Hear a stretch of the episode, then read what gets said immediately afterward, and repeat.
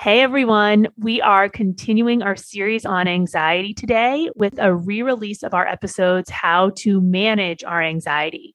We're going to be talking about anxiety on a scale from one to 10 and different strategies on how to manage it at each different level. So take a listen. You can use the strategies for yourself or you can offer them up for your kids as anxiety is getting higher as the holidays get closer. We hope everyone had a great Thanksgiving and we are excited to talk to you soon. Welcome to Podcast Therapist, presented by Virginia Family Therapy. I'm Sarah. I'm Caroline. And I'm Amanda. As three family therapists, we know how hard it is to feel like you're being the parent you want to be while juggling everyone's needs. We specialize in helping families just like you during the long days of multitasking and constant searching for the bar of success. Our podcast mixes expertise, real life advice, and embarrassing stories. Whose embarrassing story? Yours. Let's walk through this together. Welcome to Podcast Therapist, brought to you by Virginia Family Therapy. Last week, we talked about how we talk to kids and families about anxiety. And this week, we're going to talk about how we help them cope with it or what we talk about with dealing with it itself. Absolutely. So, one of the things I talk to families about is how we can help folks manage their anxiety in a proactive way or in a reactive way, right? Like, how, what are the things that we do proactively so that the anxiety doesn't get too big? So let's just start with that because I know we're all having those conversations all of the time is how do we kind of manage our anxiety before the anxiety is even there? I think one of the things that I do is educate and basically have part of the conversation that we had last week. Right, like you give them our podcast. I don't. I could should now. now. Yeah, yeah. Instead of me spending a session talking to you about this, you can. Here's your homework. You can listen to our podcast. Increase our listenership. Hmm. Um, no, but I think like helping people understand like why am I anxious? What is happening in my body? Like what is anxiety? Is anxiety bad? Is it not bad? I think that is like my first step in helping like from a proactive approach. the psychoeducation. That's Yeah. the that's the official word for stuff like that, y'all. Yeah. Psychoeducation. Psychoed. I like that. Psycho, but the normalizing of just the experience too, right? Like, just, Yeah. yeah, that is the first step I think we all use. And then the second step is what? So Send them this podcast. Send him this podcast. Yeah, absolutely. No, the second step for me, and of course, this is probably my own stuff, is I'm like exercise. So I've just recently read this book um, called Burnout, and it's getting a lot of good Oh, reviews recently. Heard about it, yeah. um, by Emily Nagoski and some and her sister i forget their names but essentially her hypothesis is that we carry stress around in our bodies and the only way that we actually can get it out we have to find ways to actually get it out or else we hold it in our bodies and then it stays in our bodies and we have somatic complaints or like physical complaints because of it and so one of the things she really says is you have to exercise in order to get the stress out of your body. And so for me in general, I'm always telling people 45 minutes of even walking, 45 minutes, five days a week. That's going to do tons to manage anxiety, period. I start with 15. I, I mean, For people like if it's a huge lifestyle You're probably shift, right, yes. I'm like start with 15 minutes a day. 15 minutes of anything. Of just moving your body.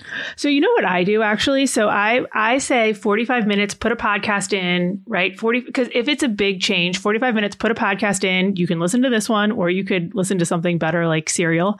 Um, and then you go on a walk or I will say do like 15 minutes of a minute hard, a minute easy, a minute hard, a minute easy cuz that sort of elevation of your heart rate is Mhm. it it is m- more effective in managing your anxiety Mhm. better and it's in a shorter period of time. That makes sense. Yeah, that's good.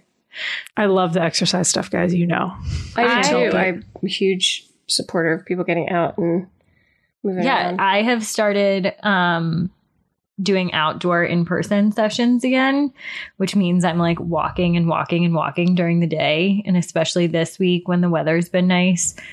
I guess I don't know if the weather will have been nice when we release this, but in this moment, the weather has been really in nice. Virginia, it's been nice. Um, and like my endorphins and like my energy level, I'm like, it's the best day ever. like I feel great. And then I sort of hit a point where I've maxed out on walking, but I do notice like this huge shift in my mood being outside, being in person, walking with clients versus like sitting on Zoom. And how many steps? You told me this, but how many steps are you getting a day? What's the what's your max recently? Like 33,000, God. Thirty three thousand steps. which is like Are you chasing your clients? no, I'm just kidding. I'm herding cats in my free time between sessions. No, but like every session is like two, a little over two miles. Right. And so you multiply that by like six or seven and you walk. And then I have a dog and he doesn't come to work. So then he needs his own separate exercise. I sleep really well. God, that's after great. Well, that's the other piece. Sleep is so important to helping um, regulate anxiety. And I think the exercise really helps the sleep part. So, again, that's kind of a nice marriage. If you're getting a lot of exercise, you'll be tired. So from the proactive standpoint, I kind of talk about like lifestyle or like the day to day. Absolutely. So like yep. Exercise, yeah, routine, like so exercise, sleep. Um, Caffeine. I have a lot of clients that drink tons of caffeine. Mhm. So like, how can you decrease your caffeine intake? And you all caffeine. So what caffeine does is it actually makes your heart beat faster. Yes. So part of what anxiety is, or part of what happens in our body is we feel a sensation in our body and then we attribute that to an emotion. So Right. we don't, you might not even feel anxious about anything, but when your heart starts beating faster, your brain says, Oh, wow, your heart's beating fast. You must be anxious about something. Therefore, you're, therefore you're anxious. And you can actually assign it to the wrong thing. A hundred percent. Kids, that happens with kids a lot. I know they'll say, Oh, I can't go watch a movie because last time I was in the movie theater, I, I got anxious. And it had everything to do with just some sort of surge and the heart rate went up. And so they assigned it to the whole movie theater. hmm I think also um, speaking to routine, like just the night routine with kids and teens. Like I talk about it so hard with teenagers, I think in particular, but I talk a lot about just even if you can just be routine for the last 15 minutes, like just the way you wash your face or just the way you brush your teeth or just the way you get into bed, just something that just gives your body some pattern to get used to. That Mhm. it also improves relaxation. Mhm. And I recommend, I don't know if you guys do the apps, some of the apps that you can listen to to fall asleep with some of the kids' right? Um, I certainly do. So like the Calm app Mhm. or There's like Insight Timer. There's Mhm. Headspace. there's Headspace is Headspace. a little bit more expensive. So there's a whole, we should probably just do another one around sleep hygiene and Sure. sleep anxiety. Um, and we can do that. But I think one of the things we're saying is that eight hours of sleep really has an impact on anxiety. And if you think about, so probably a lot of the people here are parents. And so you've had the experience of having a newborn and how little sleep you got then and how anxious and depressed and angry and also joyful about this baby. But there were a lot of negative emotions in there that were related to sleep, period. right. I mean, basically, when you have your newborn, your significant other can do nothing right for about Oh, the first yes. year. And that's really lack of sleep, I think, a lot of times, Guys, right? I can't wait for this phase. Yeah, Caroline, sorry. but I mean, you're right. So sleep is really important, and I think we always say eight hours, but really, like if you if you look, like athletes need more sleep. Like Yes. kids who are putting out a lot of, and and even people who have a genuine like routine already they're dedicated to for exercise. Let's say you've got a kid who's an athlete. Just a walk after dinner is different from what their bodies are used to doing. So just that extra little walk can really help decrease anxiety too. So I would argue that if you are running anxious, you are going to require more sleep Yes. because anxiety is exhausting mentally and physically. Yeah, I think you're right. I agree. And guys, I hate to say this, but when I heard stuff like this growing up, I'd be like, well, that's not me. You know, like I'm just anxious about this. Like I'm anxious about this test coming up. This is a Mhm. very important test, or Right. I have a lot of stress in XYZ or whatever it is. That's why I'm anxious.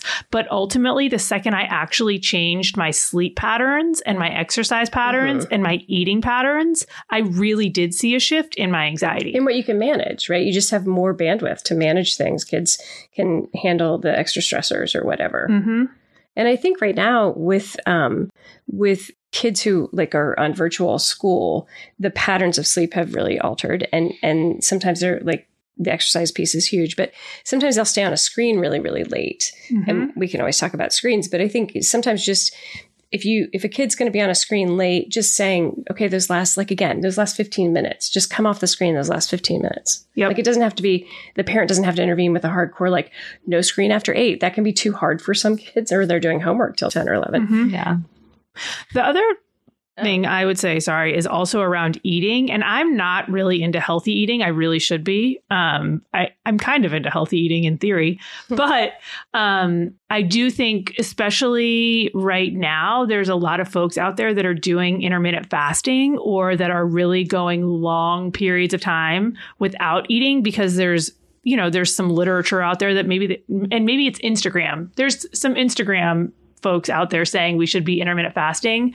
But if we're going longer than three hours without eating, our bodies naturally become more anxious, period. And so if you are in a calorie deficit, your body is going to be anxious because your body thinks you're starving. So making sure you're eating every three hours is certainly a way to manage anxiety. Is that right, Caroline? Caroline's the eating disorder expert. Is that I'm right? like having a, I'm having a really anxious reaction right now. okay, tell me. Um, because I think there's always something underlying disordered eating to me, whether it's like tons of anxiety, if it's trauma, if it's depression, like there's a reason why you're It starts. predisposed. Yeah. And so I get really nervous at the idea of a really anxious person using intermittent fasting as a way to control. Oh, me too, yeah. Because I think it's like snowballs into an eating disorder so fast. Um, so I'm like, I can't even talk about intermittent fasting without getting really nervous.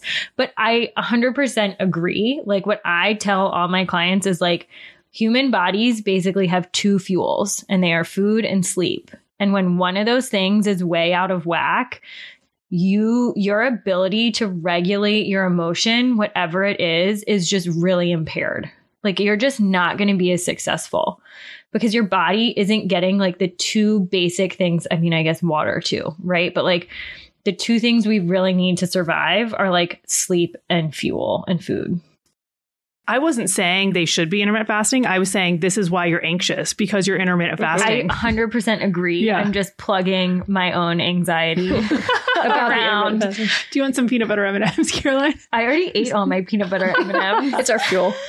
I think um, with a it's tradition It is It tradition with a lot of kids. I think um, the one of the things I say to them too to explain that same kind of relationship is I'll say, "Have you ever been hangry?" And Yes. kids can relate to that because that's something that we even see little kids experience.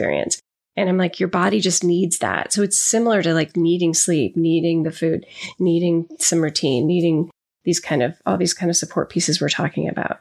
And this is just human body and the way society has kind of taken it's made it very easy to get out of normal rhythms of living of being a human being because society is kind of mm-hmm. different. Like even going to school i don't think kids are able to eat during the school day as much because they're not because they're not able to eat during so you have to be really proactive. You need to eat a bar the second before you walk into the school and then you can and then wait 4 hours which is a little bit of a long stretch until lunch. It's hard because I really like my goal for clients and a lot of the nutritionists that I work with is intuitive eating. And like structurally, school doesn't necessarily allow for that. Mhm. Um, I think, yes, you have, I know we like all have heard that breakfast is the most important meal of the day. But it really is because if you go to bed and you haven't eaten since 7 p.m. the night before and you don't eat until noon the next day, Oh gosh. Your body, like your blood sugar and your systems are just like totally out of whack at that point. And you're going to you're going to feel sick, you're going to have a headache or you're going to feel nauseous and then you're not going to want to eat and you can just get into this cycle. So I'm like I honestly don't care what you eat for breakfast. You can eat soup, you can eat like Pizza. pizza, ice cream. Like I whatever you want. It doesn't have to be like a traditional breakfast food. It can be grilled cheese.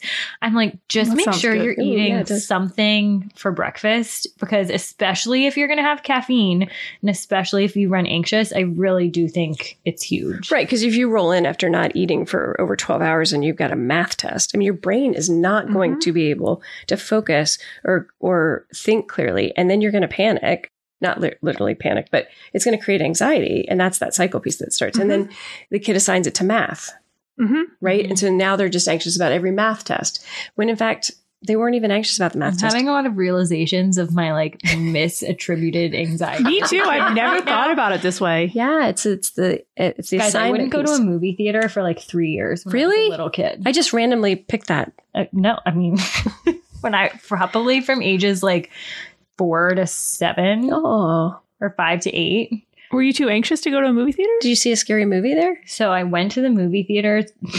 Sorry, mom and dad, really young and saw Jurassic Park yeah. at like age Yeah. three or four and got very scared. And then I attributed it to the smell in the Yes, lobby. I didn't insane. like the smell in the movie theater. And so I refused to go. And my sisters Oh. hated it because they wanted to go see fun movies and I would refuse to go. That makes sense, but that's Yeah. a that's a really um that that's the same thing. Like you thought it was the smell in the same way Mhm. that people think it's math and not just like time of day and you're hungry and your body Mhm. thinks you're starving, so you're anxious so that you can look for food. But ultimately you're just taking a math test. Yeah. Yeah. And anxious kids, their bodies, they get body feedback so clearly. So, like, oh, my heart was racing at this speed and I couldn't catch my breath. And like all the anxiety symptoms, but they're really good at tuning into them.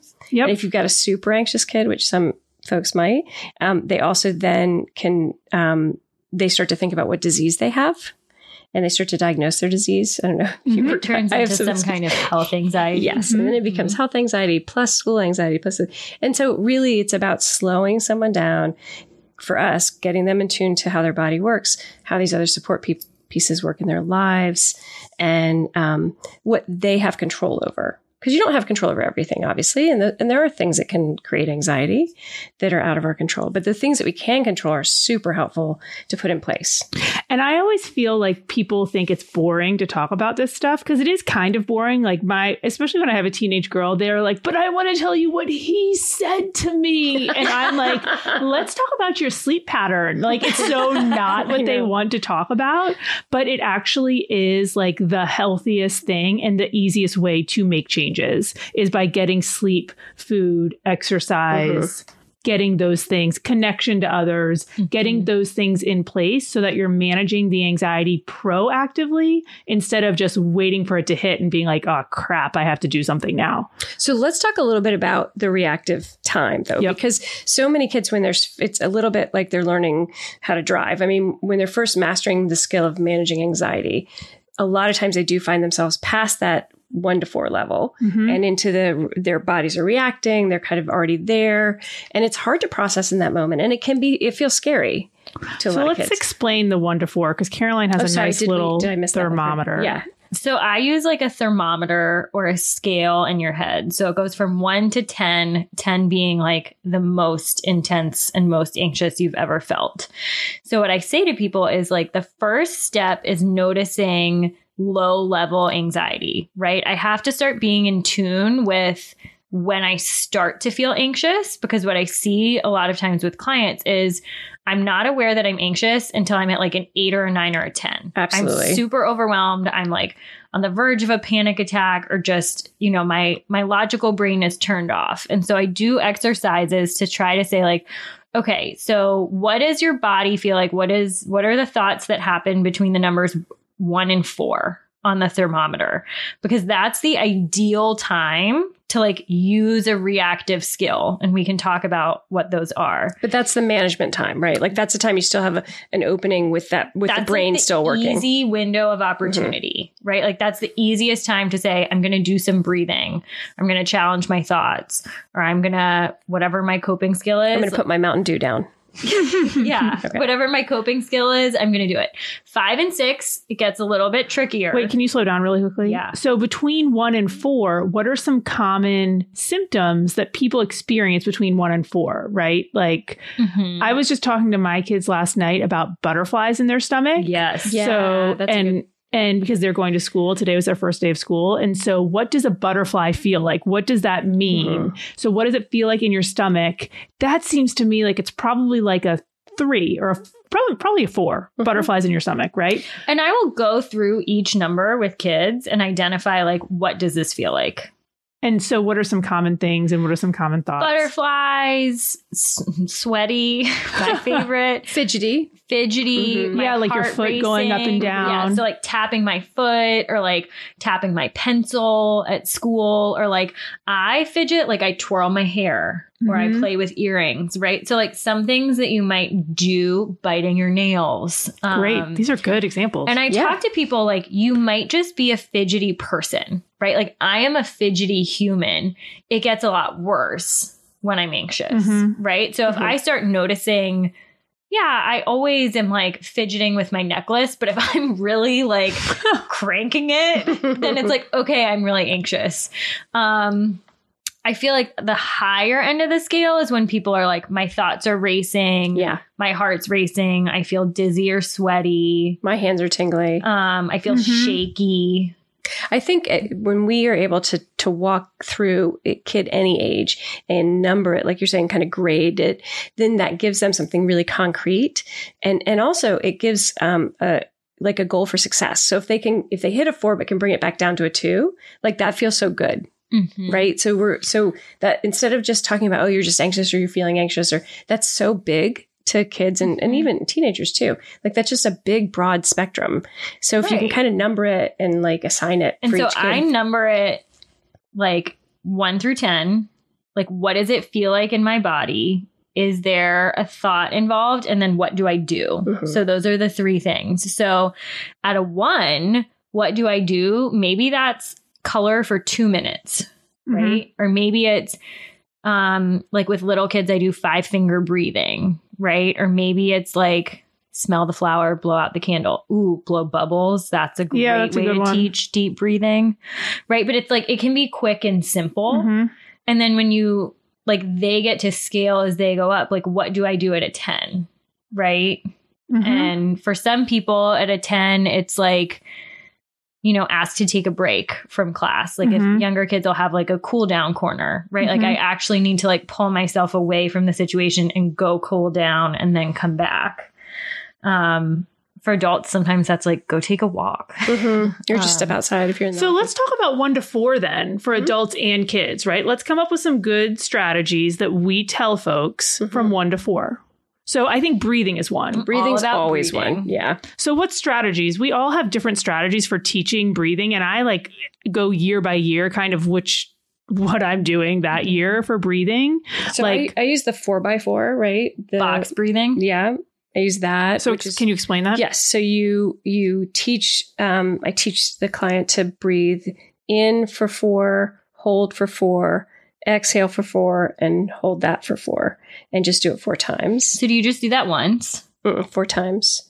Okay. So it's four by four by Four it's by like f- four by four 20 by four. And- essentially. And, so yeah, but I think um, what I also start to do when as I teach them is is towards the end of that, like if you get to three or four and you can exhale longer, do it because your exhale breath is your relaxation breath. It's what regrounds your body and resets your heart and your respiratory rate. So if the exhale breath can be longer, and then that'll slowly relax your body without you even having to do anything. So that's what I teach that a lot to adults and kids. So I also teach kids that like the higher you are on the scale, the more breaths it's going to take to start Oh, yeah. working. Yeah, that's because good. what I hear a lot from people is like, I took some deep breaths and it's not, it didn't help. It wasn't working. And we talk about like, okay, how many deep breaths, whether it's box breaths, Mhm. whether it's something else that we can talk about. But like, I'm like, how many do you think you took? And they're like, like three, and it just didn't help. And I'm Yeah. like, so three breaths or one set of box breathing, Right. zero to four, that might be enough. If you're at five, six, seven, you might need to do four rounds. Right. of four breaths, Mhm. right? The other thing I notice a lot of kids will do is they'll breathe in really quickly and breathe out really quickly. And what they're actually doing at that point is increasing their heart rate. Right. Mhm. Which then Right. increases everything else in their system. And they're like, I just don't know why I'm not relaxing. And you're like, well, So you know what I love to do with people with smartwatches? Oh, what?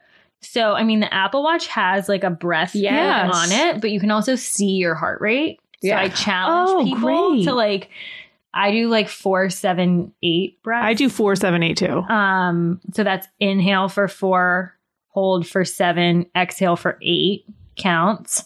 But so I'm like, if you have a smartwatch and you start doing that and you do it enough times, like you can actually watch your heart rate drop. down. Yeah. Because if you are doing deep breathing and you give your nervous system a chance to respond, it will. hmm Like it has to. hmm So it's kind of a cool thing. Like you can actually see, like, okay, my heart rate was at 92 and now Mhm. it's at 81. And if your kids are too young to have a smartwatch and you have them and you have one, give it to them. Let them use Mhm. it, right? Get, let them use it Yeah. and practice it. They That's just because their it's immediate feedback and that's the thing that kids need to see. Have you guys seen the app that is like just a ball?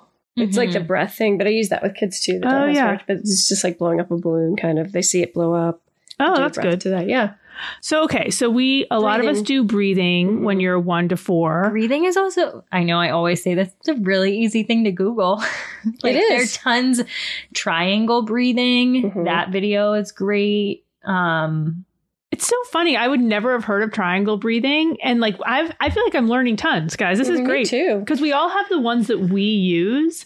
We use like I use both of these kinds of breathing, but I didn't know triangle breathing, and we get in our own ruts as therapists of like the Mhm. strategies that we use. So it's cool to hear what some of these other strategies are. Well, yeah, are. people forget like we might work in the same building, but we're shutting our door and we're Yes. working with a client. Like we're not hanging out with each other in the room. No, I I agree. Like I think the breathing piece too is like powerful because kids can actually do it quietly at their desk Mhm. without anybody anywhere. noticing. And yeah, that's why my big plug is for breathing is like, I'm not going to make you do a dragon breath like in yoga. So I'm like, you can do it anywhere. You can do it in the cafeteria, on the bus, with friends. And you might have to check out a little bit, but no one's going to notice that you're doing the breathing. But the other thing I say about breathing and any coping skill really is like, you have to practice it when you're calm. yes, yes, You can't learn a breathing skill in session, do it two or three times with me, walk out, get anxious, and use it because it, you're just not going to have access, even at one to 4 You're Mhm. not going to have access to it. So I, I challenge my clients like, try to do it twice a day when you're feeling fine. Just, you know, do two or three rounds of breathing for the next week. And I always tell my clients that this is why they call something like yoga a practice. It's a practice, right? Because you actually do go and practice this Mhm. so that you can use it when you need it. It's the same way if you're in a play, you go to rehearsal a million times Yeah. so that you can use it at the performance when you need it. Or it's like sports. You don't just like show up on game day. yeah, right? absolutely. It's not like, all right, here you go. You don't know what to do, but let's go out there and hope we beat the other team. Oh, that was my problem then. So we love breathing. We love breathing. And in that, I think that there is yoga. Like yoga is really great. You can even get your kids thinking about if they play an instrument, you can have them talking about how they use their breath in an instrument Or or, they how sing. they use their Mhm. breath. Yep. Or singing or how they use their breath in sports. But what else? What do you all use one to four? I use a lot of mindfulness, but not like traditional meditation. Like Yeah. when I start talking about mindfulness, I get a lot of eye rolls and people Mhm. being like, I don't want to do that. And Mhm. I get it. Because I Um, don't want to do it I don't either, all the time, but now I now I do. but I think there's some easier techniques than like traditional meditation or what we think of. So I'll do what I call the color game. And so Oh, yeah. it's like a grounding technique. So you choose a color and you say like, okay, blue. I'm going to look around the room Yeah. and name every single thing that I can see that's blue. And when I run out of blue things, I'm going to say green and identify every single thing I can see that in this room that's green. Um, the point of breathing and grounding is to like bring you back to the present, right? Mhm. It's to like get you out of your head, um, out of like worrying about the future or the past. And so I really like that one because it's simple. Mhm. There's not a lot to remember. Okay, I choose a color, I name everything, and I keep doing that until I start to feel calmer. Mhm. Yeah, some kids I would have like just if they have ice water, just putting ice water in their mouth and holding it and just like noticing all the things about having water in your mouth. Mm-hmm. Like again, it's just an internal, it's a refocus. Or even um, Altoid, you know, there's a really strong Oh, yeah. mints. So I, I had one client in particular, it was great. Like that's was the one thing that worked was putting an Altoid in her mouth, like if she was a little bit nervous. And it would just, because it was so strong, it would just ground her to the sensory perception of the mint. because the reason like what what you are both are talking about is when you're anxious you're usually anxious about something that's going to happen in the future or Mhm. something that it, that has already said and i always call it like you either have pre-anxiety or post-anxiety Right. i always have post-anxiety like both. oh my gosh why did i say that like it, like in the shower like why like it's so you're so embarrassed for yourself Have you seen like the images online where it's like it's a outline of a person's body and it's like them standing up and it's like from the waist down is colored in and it's like anxiety during the day and then you lie down at night oh and it and like the- evens like, out anxiety yeah at night and it comes up to your head Oh no. and I like I really like that image because I also think, you know, whether it's in the shower or when you lie down at night, it's like the time that you replay the day in your head or you worry about tomorrow. Absolutely. And so the thing about these grounding techniques that you're talking about, like what is happening right now in the present, right? Like what is Mhm. get out of the future, get out of the past, look at the colors that you see in your vision right now. Taste the water. What does the water feel like? What does the Altoid feel like Mhm. currently? Because that's how you reset your brain to be present in the moment. Because usually the moment isn't actually that bad. There's nothing Yeah. that anxiety producing in the moment. It's just that our brains have us either going forward or going back to feel anxious. Mhm. So that's so yes, so that's what the grounding technique is. One other thing I really like with teenagers because they have their phones all the time and love their AirPods um, is I do mindful listening. So I'm like, choose one of your favorite songs and choose an instrument. Oh, that's great. Right? Ooh, So that's like, good. I'm going to listen to this song and focus on the guitar. Okay, what does it sound like? I'm going to listen to it again and focus on the drums. What's different? Mine That's would be great. just listening to the music and trying to figure out the words. I feel like I always miss the lyrics on that stuff. actually is a good strategy. But yeah, it's a great strategy. And I think even um, I've got some kids that we create calm songs, so songs that they might even just put on, right? Like especially at night or in those moments at, s- at school if they have a break or whatever. So okay, Let's do so five what- to six. What about five to six? What would you say? Five to six, I give a lot of recommendations about like doing something. Wait, what's Smoking, happening like in you- your body at five to six though? Oh, Step out for a cigarette from five to six. That what you're saying? that, that's really going to reduce your anxiety. Um, your heart rate will drop. now I'm thinking about like Juuling. all the people Sorry. Oh anxious yeah, and no, we're not, and we're not endorsing Um, that. By the way, we're just joking. But so five to six in your body, it's getting more intense, right? This is when I start to hear more about thoughts racing. Yeah. Yep. And um a lot of this is when it's like that restless feeling. Like I have something in my body, I'm fidgety, and I don't know what to do with it. I Mhm. feel like I hear more of that in the five to six range. And my five to six personally is like when I'm like really rethinking something that I said and like, oh, why did I say that? What did they think about me? And it's like I'm thinking the same Mhm. thought over and over and over again. Mm-hmm. yeah. Um, in that way. That's when, yeah. I don't get butterflies at that point. I'm beyond that to like feeling nauseous personally. like I start to feel like a little bit more. Or chest tight. Yeah. And I actually, you know, we're really reflecting on ourselves, but I like Mhm, to yeah. control things in that moment. So one of the things I get really anxious about is like, like last time I can remember really feeling this way is about a swim practice that I had coming up and like wanting to set a goal time. And so I spent so many hours just being like, well, if I take it out, if I take the first 50 out in this time, what do I have to bring it back in? But it's like the same numbers running through my head, but I'm trying to control them. Does that make sense? Yeah. No, and it I talk to people about this, right? It's like the time that we spend overthinking doesn't actually make us more prepared. Doesn't it? And like I was really prepared for that. Actually, I was like so overstressed about it. But Well, right. fine. That's the thing is it like, I think it's like the same bell curve we talked about last time. Like there's Yep. a certain amount of time thinking about it, preparing that is helpful. And then beyond that, you start to psych yourself out. Absolutely. well, and just beat yourself up. Yep. right? Like just the negative Yep. thought that starts or the critical voice that comes in or whatever. I also think there's a real comparative voice that can come through at like five to 6 Mhm. especially like on Instagram. Like, oh, well, that person looked so happy in that. And what, like, why am I not happy in that way? Oh, you know, here's, I my, think here's my opening, right? yeah. I can be the anti-anxiety influencer. Well, that'd be great. Wouldn't that be No, yeah, that would be good. No, uh, but yeah, you're right. Like it is that like there's still enough bandwidth or your brain is still working enough to start pull in and you can pull in some absurd comparisons in yes. that moment. Yes. But you're still f- can think it well enough to bring in other things.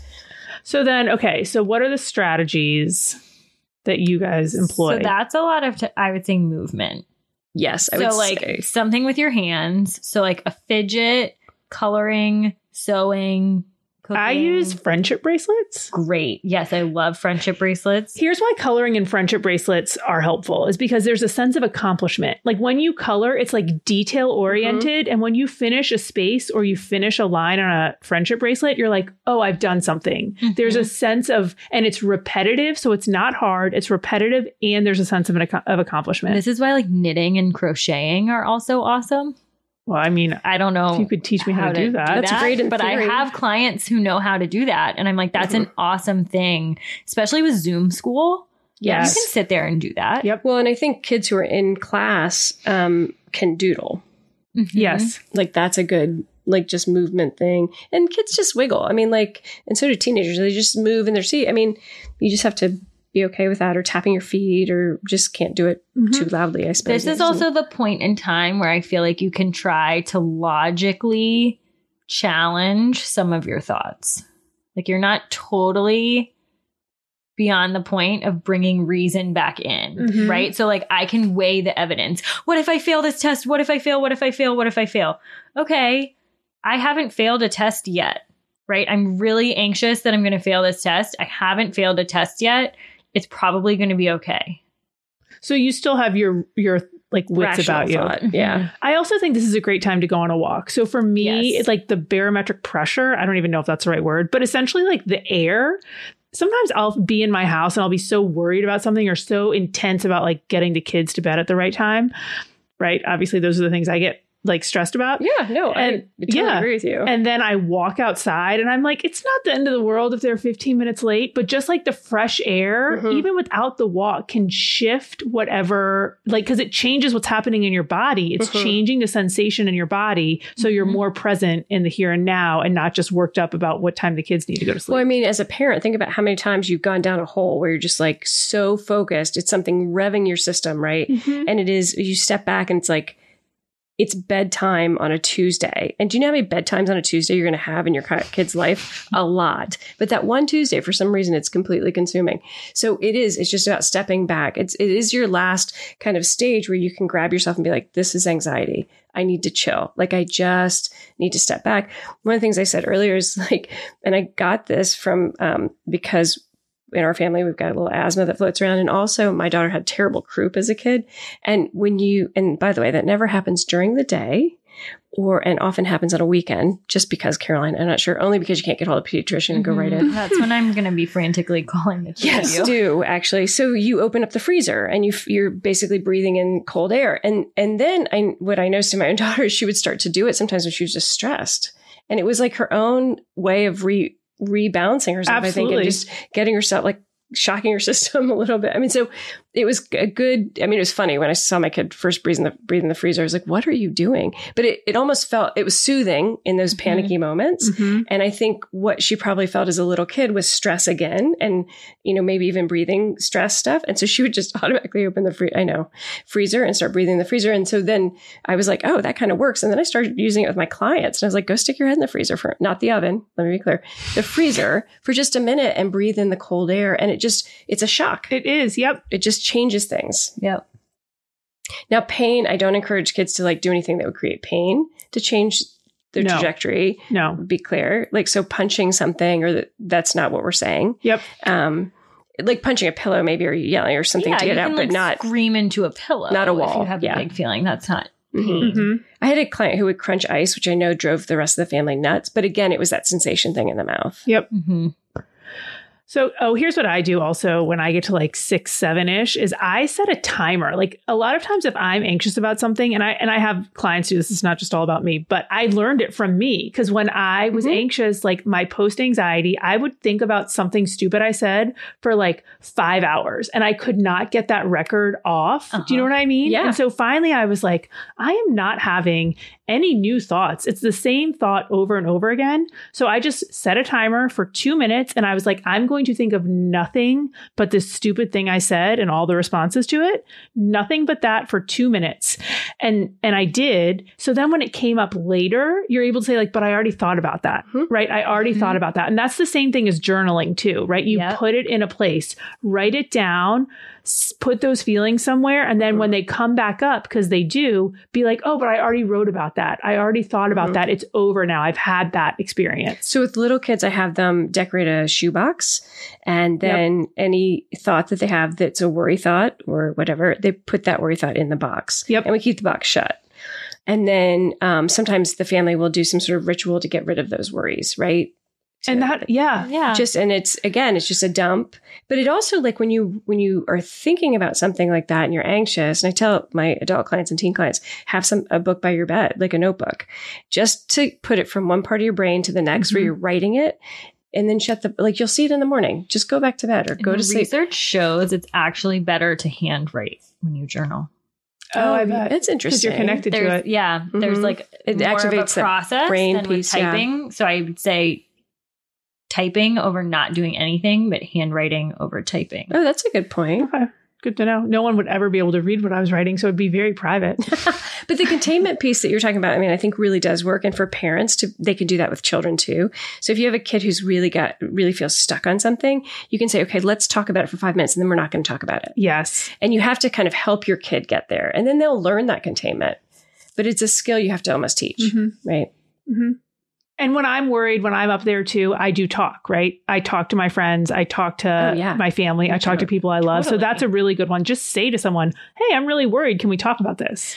Sometimes for me too, when I start talking about what I'm anxious about, it starts to sound so absurd Yes. that I'm like, okay, right? Like I call a friend and I'm like, hey, can I just talk to you about this one thing really quickly? And they're like, yeah, sure. and I start talking about it and I just like start laughing because, right, like in your head, it feels so real, right? You're like, ah, and then you start talking about it and you're like, okay, I can handle this. Like, this isn't as big and dark and scary as I made it in my head. Um, and it just helps. And then, you know, sometimes I feel bad because I basically have a conversation with myself and I'm like, oh, okay, thanks so much for listening. Like, how's your day? What else can we talk about? Because I called you like with this thing I needed to talk about, got two minutes into it, realized I didn't need to talk about it. And here we are. I think I do that with you guys. I do it Um, on text with yeah, you guys. we do it all the sure. I time. know. The other thing I try to do is like externalize the anxious brain. Oh, that's. Like- yeah. that's my that's your worry brain talking or that's your anxious brain talking so that kids are able to recognize like oh my anxious brain is really running wild right now um i also make the analogy like you are letting someone like move in right this oh, that's a your, good one. Mhm. your anxious brain this person has like moved in isn't paying rent is taking up tons of space Yep. is like having parties and you're just like it's just all happening, right? So like how do you get to take back some control and be like, "No, you don't get to do that." Like you can be bossy with your thoughts and say like, "Nope, not thinking about this. This doesn't help me. That's not accurate." Right? And try to like quiet the thoughts themselves. Mm-hmm. Well, I, we always in my house. I'm like, put up the stop sign in your head. Like, just put up the stop sign. Like, it just has to stop. So I visualize too. I help people like when you feel like those thoughts are creeping in. Mm-hmm. Sometimes you can then connect it to breath, like blow those thoughts out. That's a good point, right? yeah. Like just blow them out before they get too far. Yep. There, oh, there was one other thing I was going to say about this, which is it's also very normal and evolutionarily adaptive for people to be more anxious at night. And the reason Yes, is, is yeah. because at night it is dark. And so if you listen to our podcast last week, you understand that essentially we are more vulnerable at night and therefore anxiety protects us. Anxiety is what's helped us survive at night because we can't see what the true threats are out there. Is this making sense? Yeah. Right. Yeah. And so everybody, like how many times times do you wake up in the middle of the night? You like are up for two Uh. hours thinking about something crazy. I'll be like, I need to tell my husband this in the morning. And then I wake up and I'm like, oh, that's not a big deal at all. Yeah, Like, exactly. I have nothing to say to my husband except for good morning, right? Like it's Right, all right. so big at night.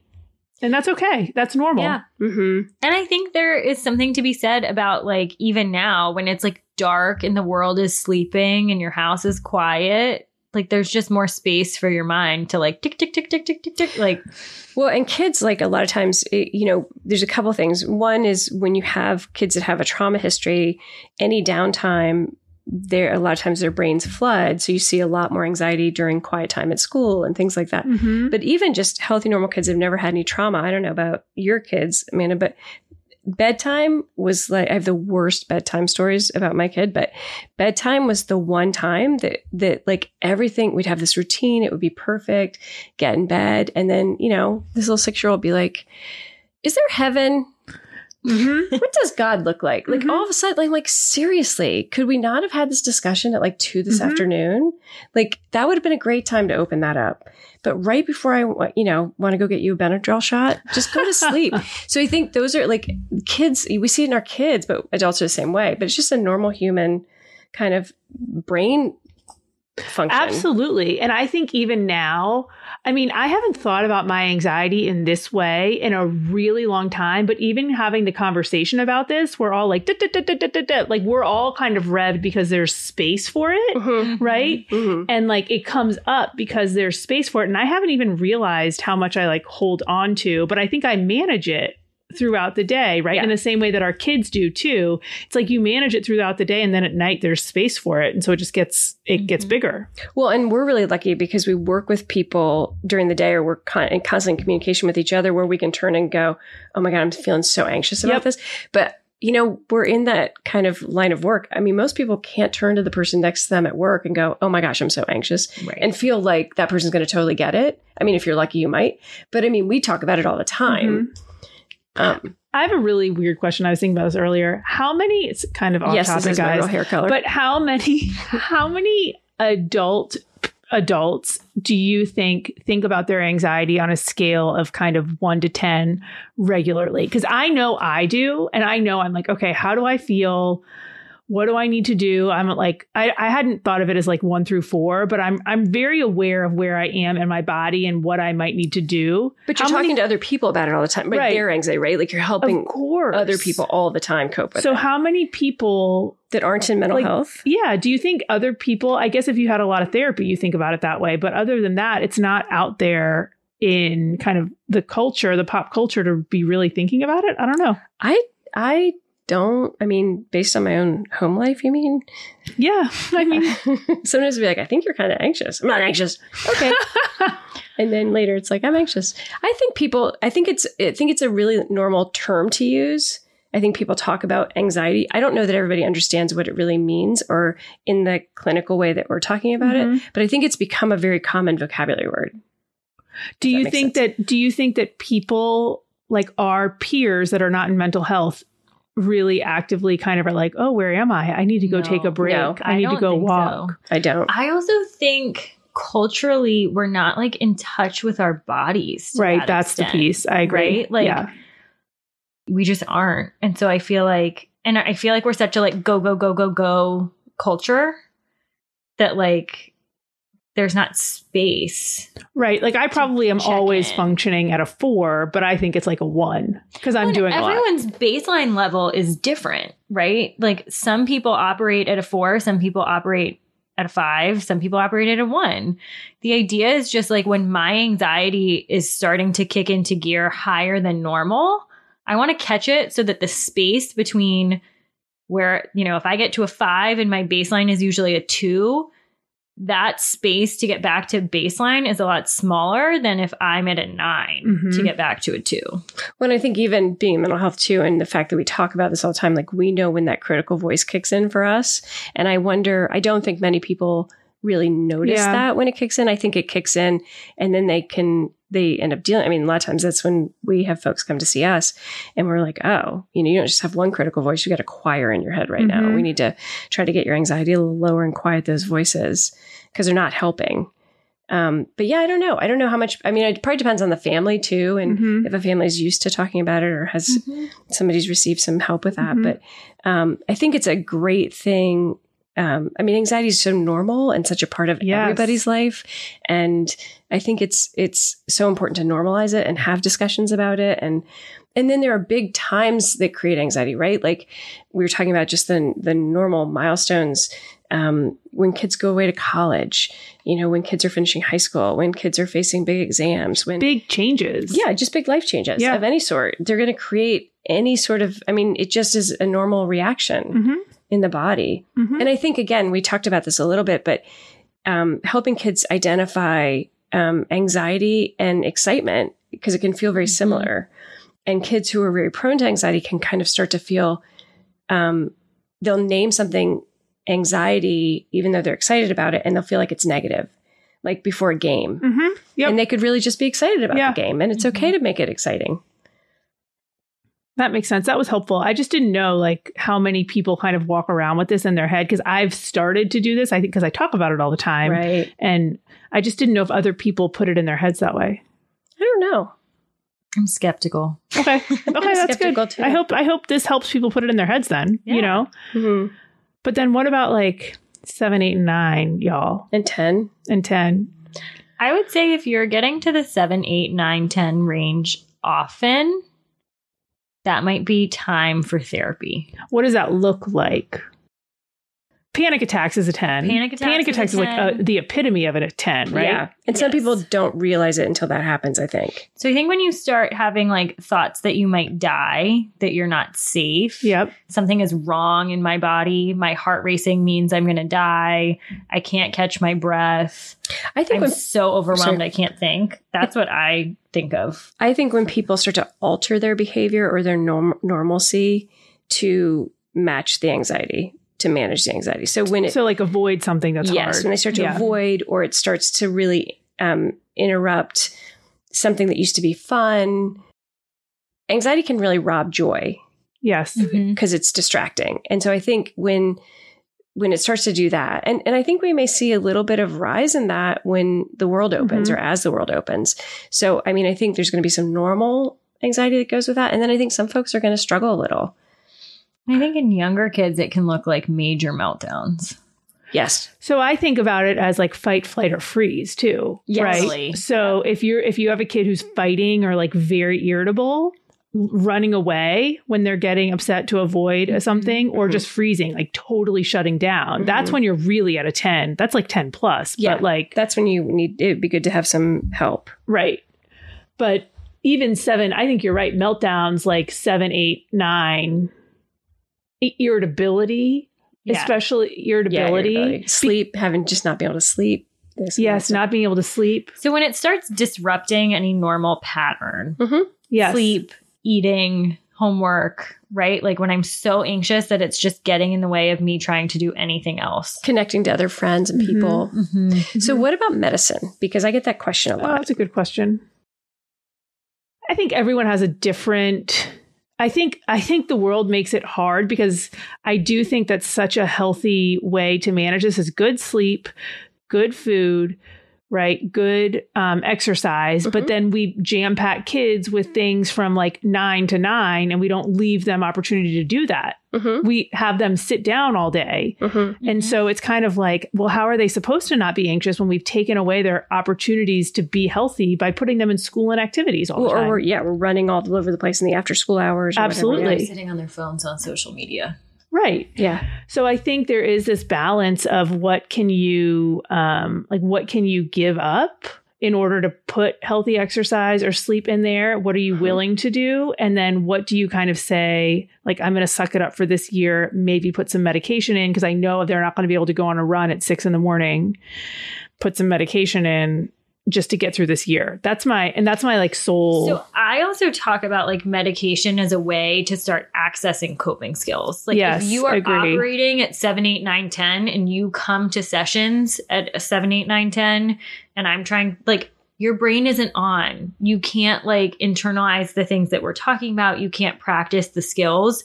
So if it is that intense, then I talk about medication even temporarily Yes. to like bring that number down so that this person has access to therapy, has access to learning coping skills so that then the medication might not be needed. Exactly. Does that make Yes. sense? yeah, or backing out the yeah, then you can back out the medication and the coping skills in place. Because I do think though, sorry, I went on my like random rant, but I think that that it's easy to look at those kids that are really high achieving and doing really well and think that they're not anxious. Right. But we all know that those kids that are like going and going from nine to nine with like very little anything, Sleep. very little a lot of sleep, times. very little, right? They look perfect. We all know that those kids are really anxious. Mhm. And so I think part of it is saying, yeah, it's hard for them and to be functioning in this way because it's not natural. Right. And that I feel like starts to look like putting pressure on yourself. Yes. Yeah. Right. Putting, and then it's really hard though, because you're like, but I want to get into a good college. And, you know, the person next to me is gonna, is getting straight A's and they look beautiful and they're the fastest runner in our school.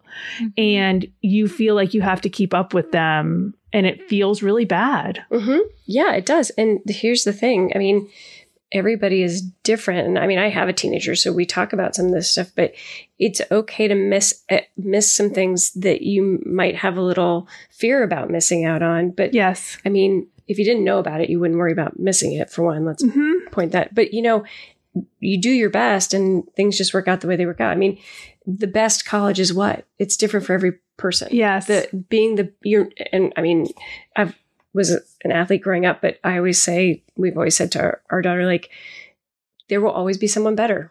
That's just how it works. And so try your best, be your best. But again, like it doesn't change. You, some kids are just wired to be super driven. Mhm. And so it's not that you need to get in and change their wiring. It's that we need to make their environment a little bit easier on their wiring and teach them some skills Yes. to manage their wiring. Yes. Mhm. And those skills mean sometimes saying, like, wow, the world is really hard to be highly successful in all things. And it's Mhm. okay to just say, like, yeah, I don't really care about that as much. Like, I don't. Mhm. Like I don't want to go to the party tonight. I'm just tired and I need to like reset. Like something has to give. yes. I also tell people all the time, I'm like, junior year doesn't define the rest of your life. Like we have turned junior year into like an A performance, yeah.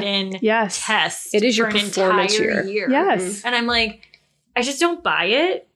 I don't either. And I also don't buy the idea that there's one perfect college for you. If you're one perfect job, like you can always change your mind. I tell people I could have gone to 10 other colleges than the one I went to and been equally as happy. Right. And So I think that we know that, yet the messages that we are sending high schoolers that they are picking up from each other are so different than that. And so that's why there's such an increase in anxiety too. yep. Mm-hmm. And so it's really having people saying to them, yeah, there are 10 great colleges out there for you. And it's more important to be happy and healthy to get than to get straight A's to get into that college. So how are you going to be healthy and manage your anxiety in this environment? Because that's what's going to set you up to be happy at college, not going to the quote unquote right college. That's right. And there's the piece of, okay, so you can like work your butt off so hard in high school to get into your dream college and then you're burnt out. And then Yes. you can't be successful in college because you literally just worked so hard in high school that like you're done. Like You you, can't just binge drink can't in college. sustain you can binge drink, but like um It won't go might- well. The academic side, while not like, Right. the most important part of college, like what's gonna get you pulled out of college is failing your classes. yes, I totally agree with you. Sorry, so that's a tangent. this is such a tangent for all of us. I, I think we've hit a uh, like a chord for something that stresses us all out about like Mhm. the wor- the world. But I think what we're also saying is we see a lot of high school kids that are functioning at like sevens a lot. Oh, yeah. because there's so much pressure on high school kids, and part of it is we need to change the messaging to them in order to help them manage their anxiety, and and we need to teach them to change to better interpret what messages they're picking up from the world. Absolutely. we can do a whole nother podcast. Let's do that. We can. Okay, y'all. And the other thing also I will say about this 7, 8, 9, 10, sometimes you just got to let it ride. Like as a parent, if you have Yep. a kid that's like 8, 9, 10, I really hate to break it to you, and it's so painful and hard to watch, but there's not much you can do. I think the big thing is don't escalate with. Like, Yeah. don't, Yeah. don't, like, it's a, what I always tell the kids I work with is, um, and adults actually, anxiety is a wave. It will never kill you. It is really uncomfortable. And the bigger the wave, the harder it's going to knock you for a minute, but it'll pass. And, and I remind the parents, you know, you're going to see the wave hit them. It's terribly difficult to watch your kids suffer and struggle. But if you can stay calm and just breathe deeply and wait for them to come back down from the anxiety and, and then have a conversation because they'll, they'll get there. It is hard to watch them suffer. Yep. But again, that's the time when you reach out to therapists as well. If your kid is struggling or suffering, then that's a great time to get them into therapy. And it's not the moment to reason with your kid. Like Nope. that part of their brain, seven and up, is totally inaccessible, right? So, like, the most you can maybe do is like, right? Like, maybe they want you to scratch their back, or maybe you need to do push ups with your kid and get energy out. But like, talking in that moment is likely not the solution. I've tried it. How'd it go? It went really poorly. I have to be honest. But here is the solution. So then it's like when you see them at seven, eight, nine, ten, this isn't really a solution, but you wait till they come down to like a four or a three and you say, Hey, what can we do when you're at a one, two, or three to get you down to baseline so that you don't mm-hmm. have to get to 10 again? And that's the learning is like after the 10, that felt terrible. You need to do some stuff at three. I wouldn't say you need to because that's just going to trigger anybody, but let's talk about ideas. And a parent as a, of a young kid, you might see it before they know it's happening, right? Yeah. So that's when you're like, hey, let's do breathing. And yep. that may be responded to well or not, right? But like you can try to help the intervention. Yes, when it's by, low absolutely. level. Reminding, yeah. Yep. Just gently. Yeah, with a teenager, I would not advise coaching at that moment. But I think too, with a teen, it's about um, even saying, look, Bob, I- I know you're really stressed. I can see it on your face. I'll be back in 10 minutes. If you're at a place where we can talk, I'd love to hear what you Yeah, need that's to a talk good about. one too. And if you don't want to talk, tell me that too. But I get, I get that you're anxious. Like just acknowledging it for the teen can be helpful. Yep. Yeah. Okay, guys. I hope this was helpful. Yeah. Do you guys feel anxious or calm?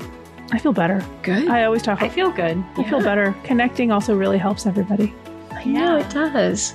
Um, okay. Have a great week.